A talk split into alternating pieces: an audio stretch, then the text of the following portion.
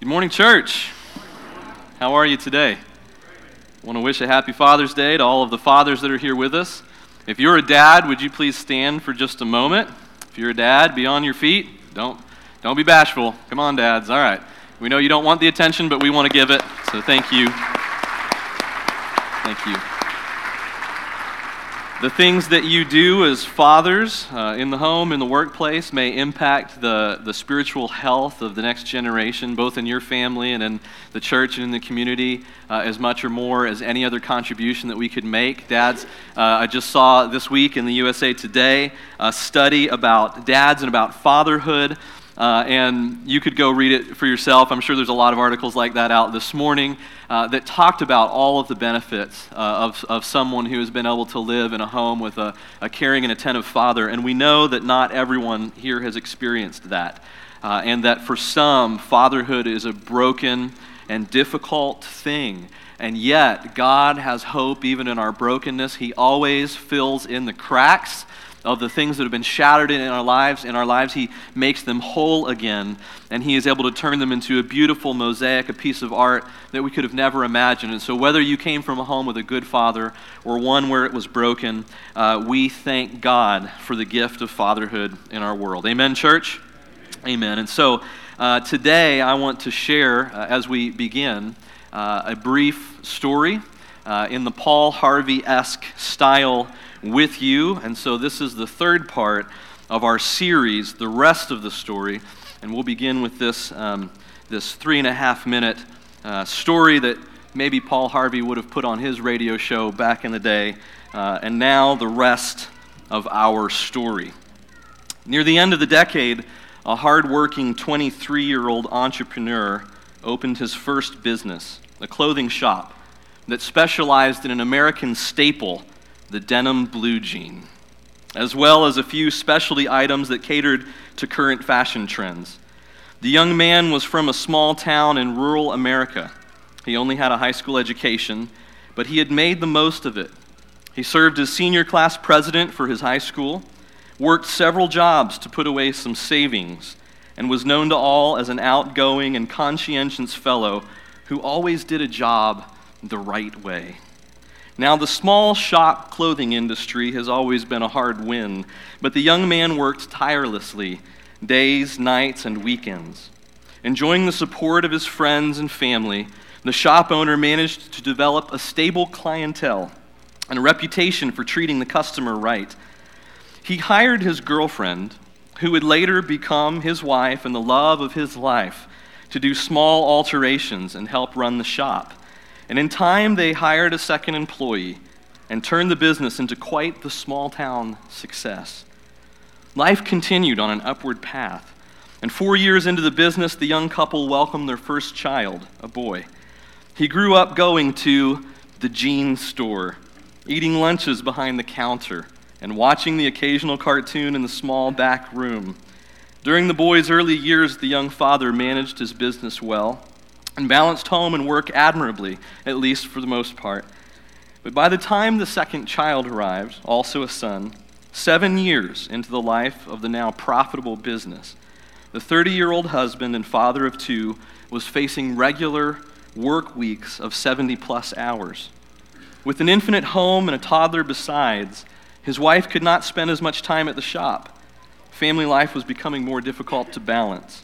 And the shop owner was playing a delicate balancing act between earning for his beloved family and finding time to spend enjoying them.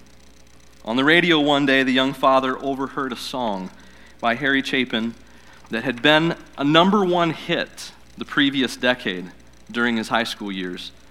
The lyrics hauntingly told the story of the relationship between a father and son. The first verse went like this my child arrived just the other day. He came to the world in the usual way, but there were planes to catch and bills to pay, and he learned to walk while I was away. And he was talking before I knew it, and as he grew, he said, I'm going to be like you, Dad. You know, I'm going to be like you. And the second, actually, the third verse near the end of the song continues with the young man's story. The father recites, I've long since retired, and my sons moved away. I called him up just the other day. I said, I'd like to see you if you don't mind. And he said, I'd love to, Dad. If I could find the time, you see, my new job's a hassle, and the kids got the flu. But it's sure nice talking to you, Dad. It's been sure nice talking to you. As I hung up the phone, it occurred to me he'd grown up just like me. My boy was just like me. And as the chorus played for the final time with these words, When are you coming home, Dad? I don't know when, but we'll get together then, son. You know we'll have a good time then. In the song and the other good and wise counsels influenced the young father to make a life altering decision. He and his wife put the shop up for sale and decided to regain control over their time for the benefit of their two young boys.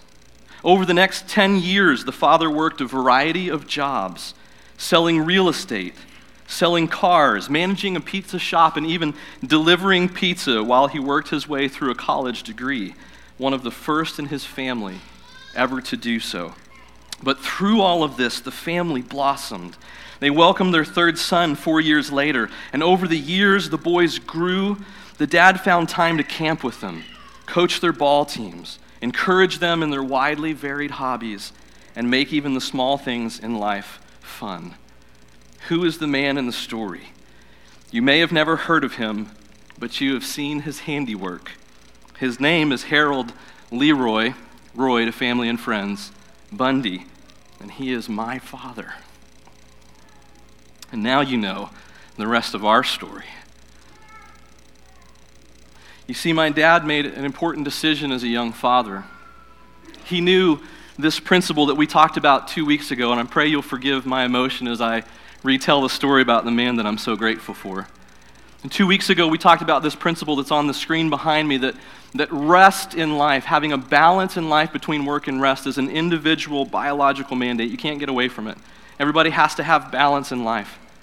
And this principle that says what we do about work and rest as individuals what I choose to do as a person, as a man or as a woman, impacts the social and spiritual dimensions of rest.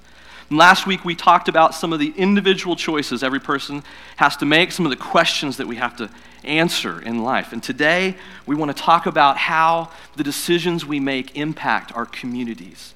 How do they impact family? How do they impact the office where you have some leverage as a boss or where someone is your boss, someone who you answer to? How do these choices that we make as individuals influence the social community of the church? And so, to get into the topic this morning, we're going to look briefly at three passages of Scripture. These all come from the Old Testament, but they're extremely important. And so, I'd invite you to open up to Psalm chapter 92 with me this morning. Psalm chapter 92. These are the words that Jim read to us at the beginning of this morning's service. He read the first two verses of this song. And what I want you to witness as we look at Psalm 92 and then at Deuteronomy chapter 5 and then at Second Chronicles chapter 36 is that the teachings about rest and Sabbath in the Old Testament the same Bible that the early Christians, the New Testament Christians, used. That these teachings about rest and Sabbath were deeply communal. They were not only individual decisions, they were for the society. And this psalm is the only one that we have in the scriptures that is tagged at the beginning of the song in quite this way. If you're following along in the notes in your bulletin, uh, you can start filling in right there at this point. This is an important thing to note. This psalm says, as its inscription, that it is a song to be sung on the Sabbath day. It gives just a little bit of insight into the community of ancient Israel, that they did not view Sabbath only as something that you did in isolation, although surely some times of private rest would be part of the Sabbath day. But worship and community and family were deeply embedded in what they thought of as soul restoring rest. Being in the modern age with the church and the family is an important and integral part of resting well in the Lord. These first two verses that Jim read point us towards worship, and maybe you can imagine reading them or singing them in preparation for a worship on Sunday morning, like what we're gathered here today to do. It's good to give thanks to the Lord, to sing praises to the Most High. It's good to proclaim your unfailing love in the morning and your faithfulness in the evening. What you would notice if you read through the psalm all the way to the end and I've only got time to point out two things about it this morning, is that verses 1 through 11 are individual. They sound as if they're being spoken or sung by one person. Let me show you one example. Verse 4 reads this way You thrill me, Lord. You thrill me, Lord, with all you have done for me. I sing for joy because what you have done. In other words, the song singer is thinking about his individual experience, worshiping and resting in the Lord.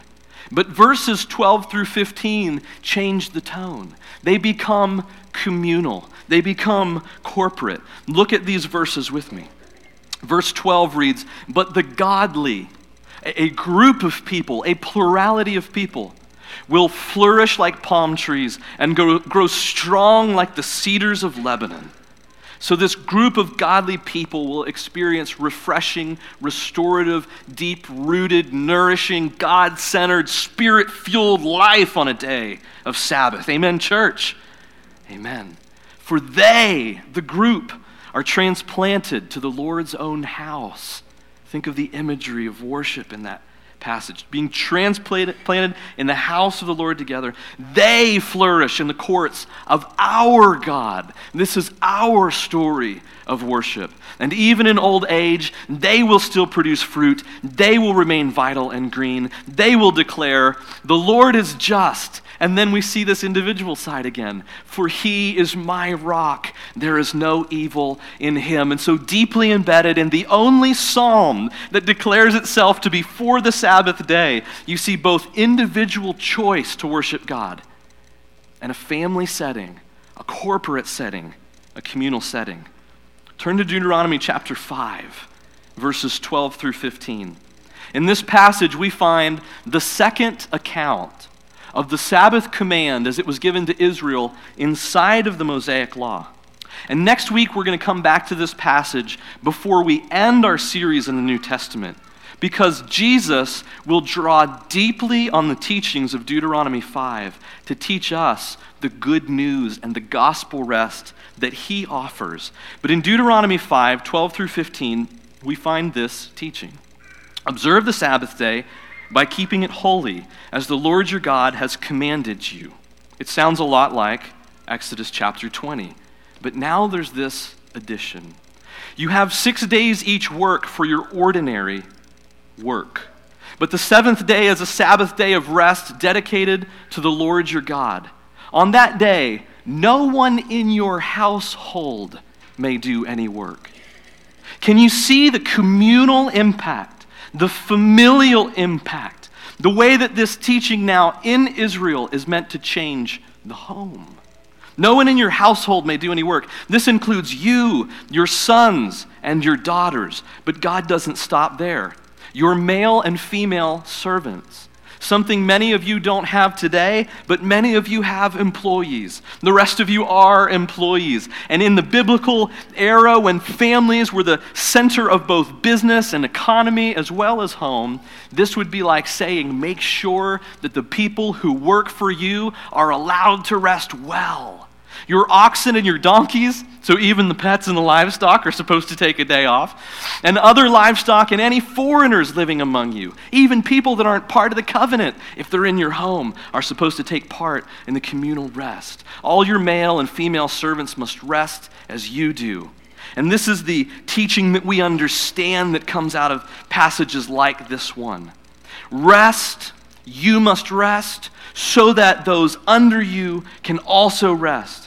If you're the father of a home and you refuse to take some downtime and have rhythm in life, your family will emulate you. If you're the leader in the workplace and you refuse to give anyone some downtime, we all understand that there are seasons of busyness, that there are seasons that must be defined where extra effort is given. But if you never give your team the freedom to know that they can take some downtime and they're still okay with you, you're not fulfilling the way Sabbath was intended in its communal setting and its communal impact. You must rest so that those under you can also rest. You see, as leaders, whether it's in the home or the office or the church, as leaders, our habits dictate opportunities. They give or they take away these opportunities to those for whom we are responsible. And especially when it comes to godly rest, to worship, to things that happen at home with the family, the things that you can never get again if you miss that season of life. It is so important that whatever influence you have as a father, as a mother, as a business person, as an elder, minister, deacon, or whatever role you play in church, family, and office, that you make sure that those whom you are leading have the opportunity to rest in the Lord. Can I get an amen, church? Amen. Finally, Second Chronicles chapter 36. In these verses, we read a terrifying story. It's not really a happy thing, but it seems like this would be a good time to share it. It at least brings the impact home for us. This passage tells the story of the Babylonian conquest and the captivity of Judah. So the Lord brought the king of Babylon against them. The Babylonians killed Judah's young men, even chasing after them into the temple. They had no pity on the people killing both young men and young women, the old and the infirm. God handed all of them over to Nebuchadnezzar, the whole nation taken into captivity. The king took home to Babylon all the articles, large and small, used in the temple of God, and the treasures from both the Lord's temple and from the palace of the king and his officials. You should be hearing this, church.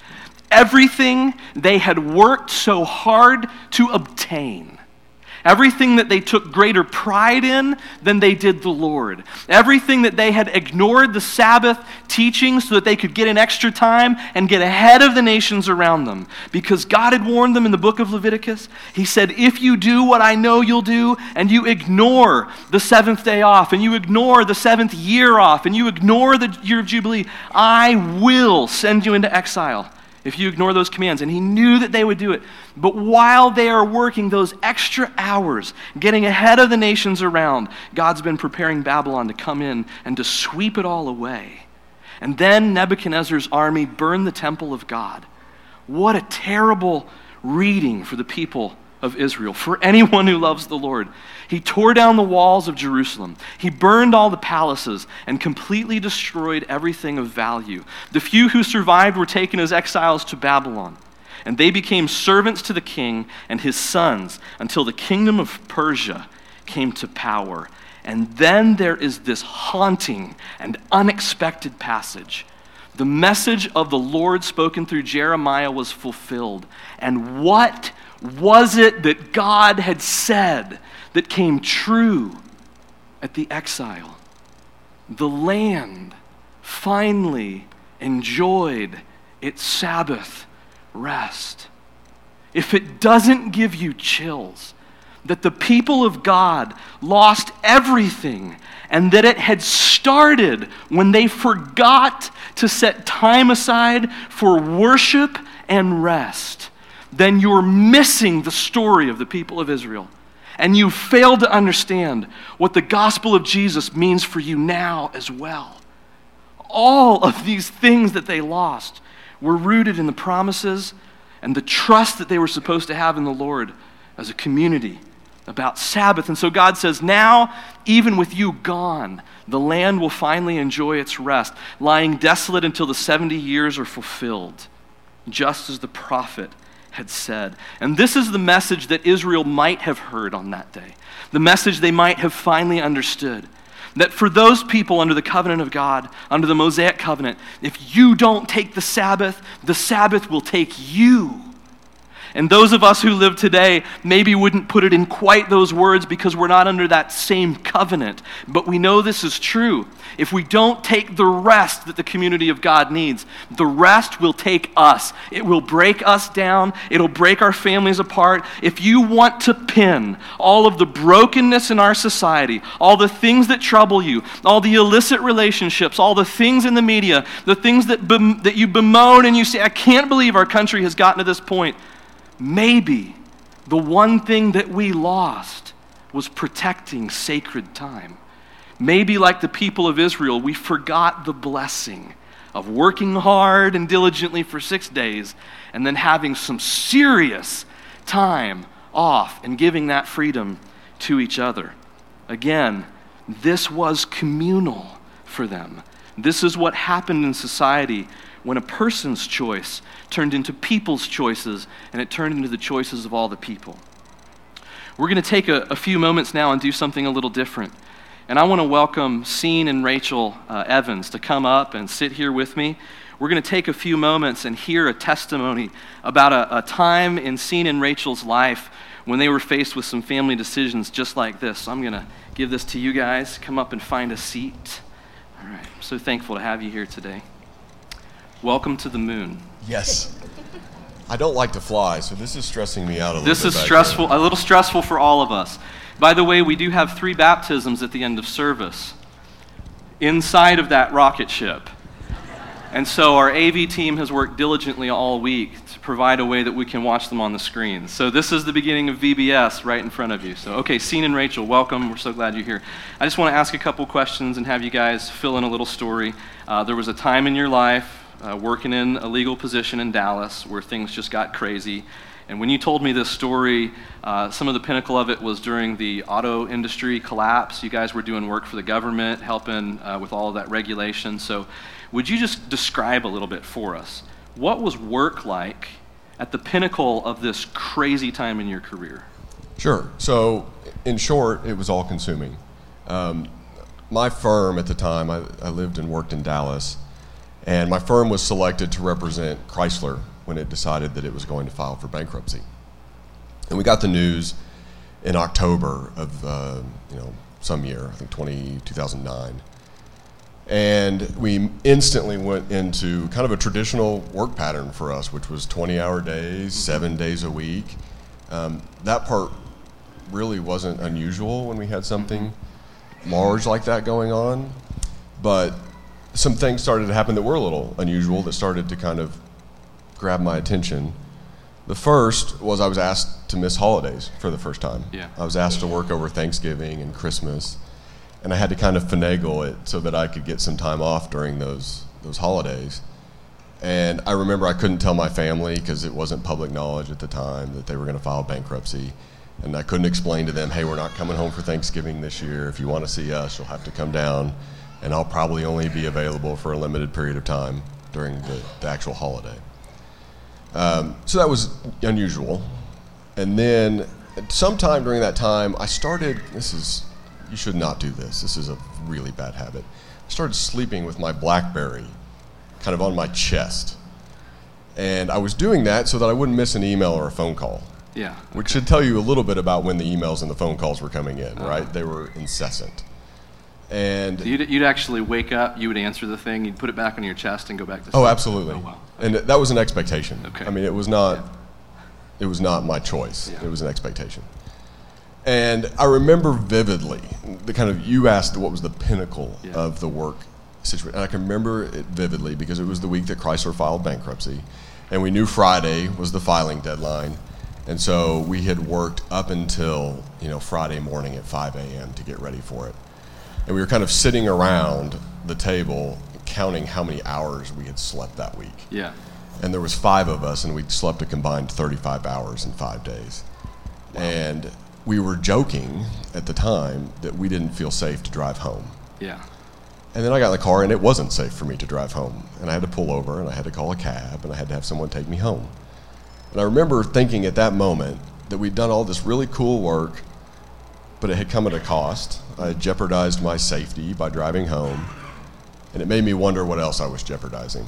And so that kind of began a, uh, self exploration of what are we doing, Sure. what could we do differently. And to put that in perspective, you know, five people, a healthy amount of sleep should be about 200 hours uh, of sleep between Oh, yeah. the five people, right? And so you're talking 15%, 18% or so of the sleep the team needed is what you guys are actually Right, getting. right. Wow. And that's not smart, by the way. You don't Right. produce good work product when you're doing that, but that was what you did. Okay. But you were making killer money. I, I, we were yes. The Yeah. firm had a very good way of paying you just enough money to stay, Right. and you traded a lot of your freedom for money, essentially. Yeah. Right? Yeah, you call that, when we talked before, you called that the trap. You said that there was this trap of where the lifestyle gets to a point, you have to kind of keep up with it. Yeah. The, the, my colleagues refer to it as the golden handcuffs. Golden handcuffs. Right? go. Yeah. They thought they'd made so much money that they could never give up the money. Which is also, we know, not true. But that was the thinking, right? I can because whatever they paid you, whatever else you did was going to be a substantial pay cut. Yeah. That's just the way it was. Okay. And so they felt trapped. Okay, so let's talk a little bit too, and, and Rachel, you're going to jump in here, I think, with that's what was going on at work. Uh, what was going on at home? At the pinnacle of this, what was family starting to feel like? So we had just gotten used to seeing working all the time. At this time, we had Ava. She was our only child, thankfully, or could have been even crazier. But he would, and seeing is a very good dad and a very good husband. And he would come home. Uh, you know, we had put her on a late schedule where she went to bed late at night, so she would get to see Scene a little bit. He would come home to help me bathe her and get her ready for bed, and so he could just see her for a few minutes. And then he would go back to work till midnight or one in the morning. And I did not like being home alone, so I would stay up until he could get home. And so we both were tired. Thankfully, Ava slept in late because we put her on that late schedule, so that worked. But I mean, I can remember one night um, I heard helicopter hovering over our house, and we lived in Dallas, and it our neighborhood was a very good neighborhood, but in Dallas, there's spots all around you, you know, that aren't safe. And I, I mean, I was, thought this helicopter is about to land on our house, and I remember looking out, and I could see their lights sweeping our street uh-huh. from the helicopter. And it's midnight, and Scene's not home; he's at work. Right. And I called him, and I said, "Something is happening here. You have got to get home." He said, I can't, Rachel. I've got this deal. We've got to get it done. He said, I'll call the police and see what the deal is. So he calls me back. He said, They said it's going to be fine. Somebody's house got broken into. Is burglar on the He loose? They're looking yeah. for a house to escape to, and it's going to be ours. And he said, It'll be fine. So, you know, it was just one of those times that I needed him. Yeah. I needed him to come home. And he felt torn between me and then his boss and those he was working with. He had to stay. And it was fine. Nobody came and got into our house. I was fine. But yeah, I did see an armadillo. As I was looking out, there was an armadillo on our porch. And of course, that freaked me out too. Always scary. There's an armadillo. armadillo. So, and it'd become on the weekends, we couldn't count on, we couldn't make plans, and I couldn't count on him to be there on the weekends. And it was, we talk about the Chrysler when he was doing that deal, but it was always, you know, you think, well, if we just hung in there till you got done with that deal, which we did, but there was always another deal. Yeah. And there was always something else that came that took time away. Um, on Sundays, he got to the he tried to never work on Sundays, but it got to the point where he had to, and he would go into work before church, like at five in the morning, and then he would meet me and Ava at church on Sunday morning. And then we would say bye in the parking lot. He would go back to work. She and I would go. I mean, there was no Sabbath, there was no rest. Even when he was home, he wasn't present. Yeah. He had his Blackberry. He was constantly emailing and engaged in what he was doing there. He was constantly stressed because he couldn't disconnect. Yeah. He never was able to disconnect from work, and it was a 24 7 thing for him. Yeah. And so we never fully had him to ourselves. Yeah. We could never take vacations. Um, and I'm not talking fancy, I'm just talking, he couldn't take a week off to just be with us Yeah. ever. Um, the one time he took a week off for us to go away was he switched jobs while we were in Dallas. And so he planned it so that he wouldn't start the next job until after we'd had a vacation. Yeah. So we just never had that family time to just be us and him to be able to be disengaged from that. Sure. So it got really crazy. Um, so we've got a couple of minutes. I'm going to ask you two more questions. And the one is, what did you guys do about it? Because you guys aren't villains. Like, you've done this really well. Like, this isn't where you wanted it to stay, right? And so you made a tough choice. And then what have you learned from it? So we'll kind of finish up with those. So yeah, we made a tough choice. Um, we knew it needed to change, so we started kind of praying and preparing because we didn't know what the change was going to be. Keep in mind, I'm a banking and finance lawyer in 2009, which is in the midst of the credit crisis. So my colleagues are, are getting laid off. They're happy to have a job, and here I am, you know, wanting to get rid of a job. And so we, we searched, kind of looking for open doors that God would provide, and, and we weren't finding a whole lot initially. And so I decided that I, I'd always wanted to either go back and get an MBA or get an advanced degree in tax law. Yeah. And so Rachel and I decided that maybe now was the time to do that. Yeah. And we ended up quitting a job without any prospect of another job and taking a year off where I went back to school to get this. Uh, And where and where did you go? so I was in school in New York. Yeah. My family, Rachel and Ava, and then Eli, decided, not decided, we all decided to stay in Dallas. Yeah. So I would commute back and forth. And that was in part because after we had made the decision to do this, we found out that Rachel was pregnant with Eli, which was not great timing when you're making these lifestyle changes. But, um, and we'll talk about this when you know, God saw us through it, all of it, right? But part of it was kind of reorienting what I was going to do, but part of it was we decided that, to leave Dallas we kind of did an assessment of what the legal landscape looked like there, and we couldn't see it getting better. And so we decided that we would focus our job search in places that were not um, Dallas. Yeah. And that was a big change for us, too, because we'd lived there for 10 years. But all of those things worked out. Yeah. So uh, talk about now. What have you guys learned? I mean, you ended up making the, the big switch and you moved here. So what is life like now? What are the takeaways? It's much better now. we moved northwest Arkansas, and I will say, Scene has always, he was the one who decided we needed to move here. Right. And while I did not like the situation we were in, I'm also not a big fan of change. Yeah. And we already had friends there and had Yeah. a community there, and they had all helped me through that. When Scene was gone, commuting back and forth to New York, I had friends who chipped in, you know, jumped in. So I was a little nervous about moving just because we were leaving those connections, but I knew God was going to take care of us and that it was going to be better. And we had said, you know what, the money doesn't matter. It we don't we can't spend time together as a family. We would rather go somewhere where we you know we make less. We have a family. Yeah. And now, if the kids don't remember, Ava doesn't remember. She was young, so she doesn't remember what it was like then.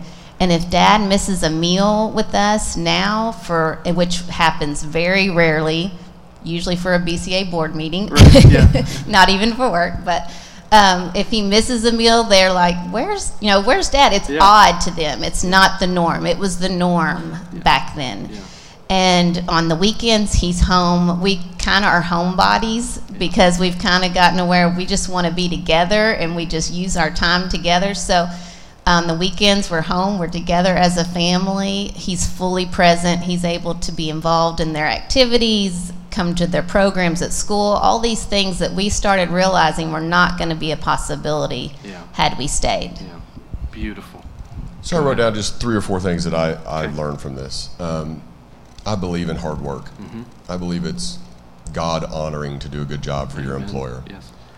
Uh, there is a difference between hard work and overwork. And that's a tough line to draw, but it is an important one to draw. I cringe a little bit when someone, you know, we engage in these, how are you doing? And I'm good. And sometimes someone will say, I'm busy. Yeah. I really wish we'd get away from that. Yeah. Right? That's not something that we should wear as a badge of honor. Um, I, I learned that God reaffirmed that God blesses good decisions, mm-hmm. right? We made this crazy decision to quit a job without any prospect of another job. In fact, the law school called me and said, Why are you coming here? Mm-hmm. we can't guarantee you a job, and most people want the job that you have. And I said, Well, they can have it. I'm done with it. I'm coming. And, you know, God saw us through that. Our son was born during my spring break or Christmas break, Yeah. right? Which is weird for a 30 year old to have a Christmas break. Awesome. I, ha- I had totally one. awesome. That Christmas break. Yeah. So it was perfect timing. We got to get acclimated and get our feet underneath us. You know, I probably took 40 round trip flights Yeah. during that period of time. I missed one, right? I was always home when I was supposed to be home. God was blessing all those flights. God Yeah. was blessing all of those flights. He was, you know, Rachel always had people around her to help. Um, and then at the end, I had a job, Yeah. right? And which was unusual at that time. And now looking back six years, I have a job that I could probably never have had in Dallas. Mm-hmm. I enjoy it immensely. Um, and it allows us to spend time together Yeah. and have some balance. Beautiful. Um, we're out of time, and I just want to say thank you to you guys for sharing and being vulnerable um, with the church to share some of your story. You've got beautiful kids. They're smart. They're fun to be around. I can see from the way they interact with you how much they love you guys, and, and they have the family experience you've been wanting for them to have. Plus, you volunteer on the BCA board. I mean, the things you guys get to be involved in that you couldn't have are beautiful. And so I want to say thanks from the bottom of my heart. And uh, um, we'll let you guys return to your seats and I'll wrap up the message. But can we all thank them for sharing with us this morning? Thanks, you guys.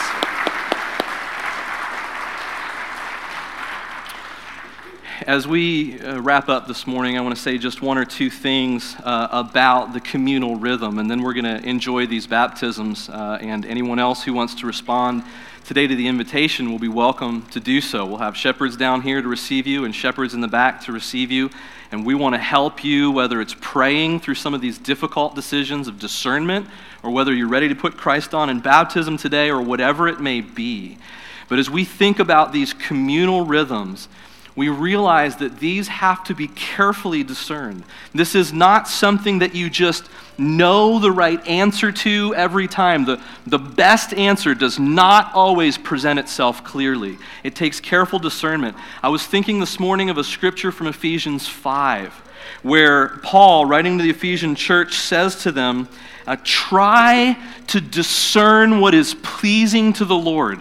And he says the days are evil. By that he means there's, there's really not a lot of time. And he's talking to a church. He's urging them to do evangelism, to do discipleship, to be engaged in worship. And he says, discern carefully what the Lord's will is because the communal rhythm must be carefully discerned.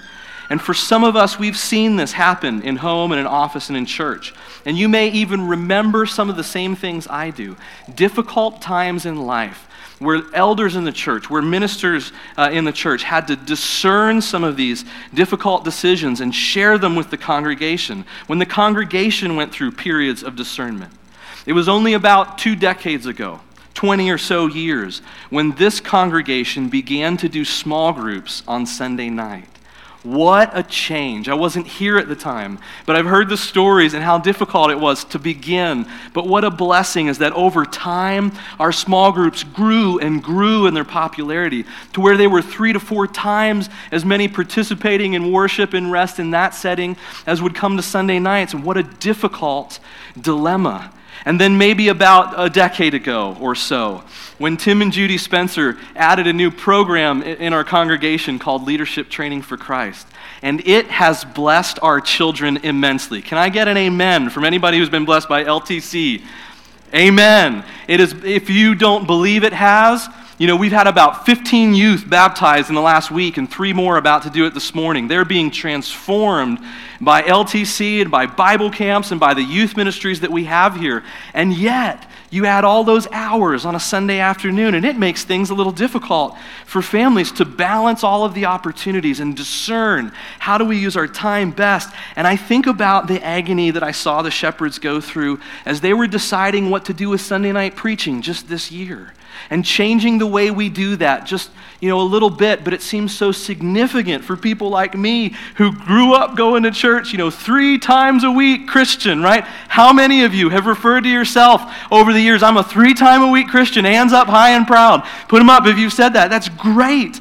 And yet to watch them lead through discerning what is best for our church? Do we do we keep preaching every sunday night? Do we encourage small groups to meet more? Do we encourage discipleship? Do we encourage rest And the answer to that for them was yes, yes, yes. We encourage all of those, but we can't arbitrate them all. We can't legislate them all. We can't decide for every family. We've got to create some freedom. And you should be honored to have shepherds who wrestle and cry and spend time in agony over those kind of decisions because they love the church so much. If you love our shepherds, would you say a loud verbal amen?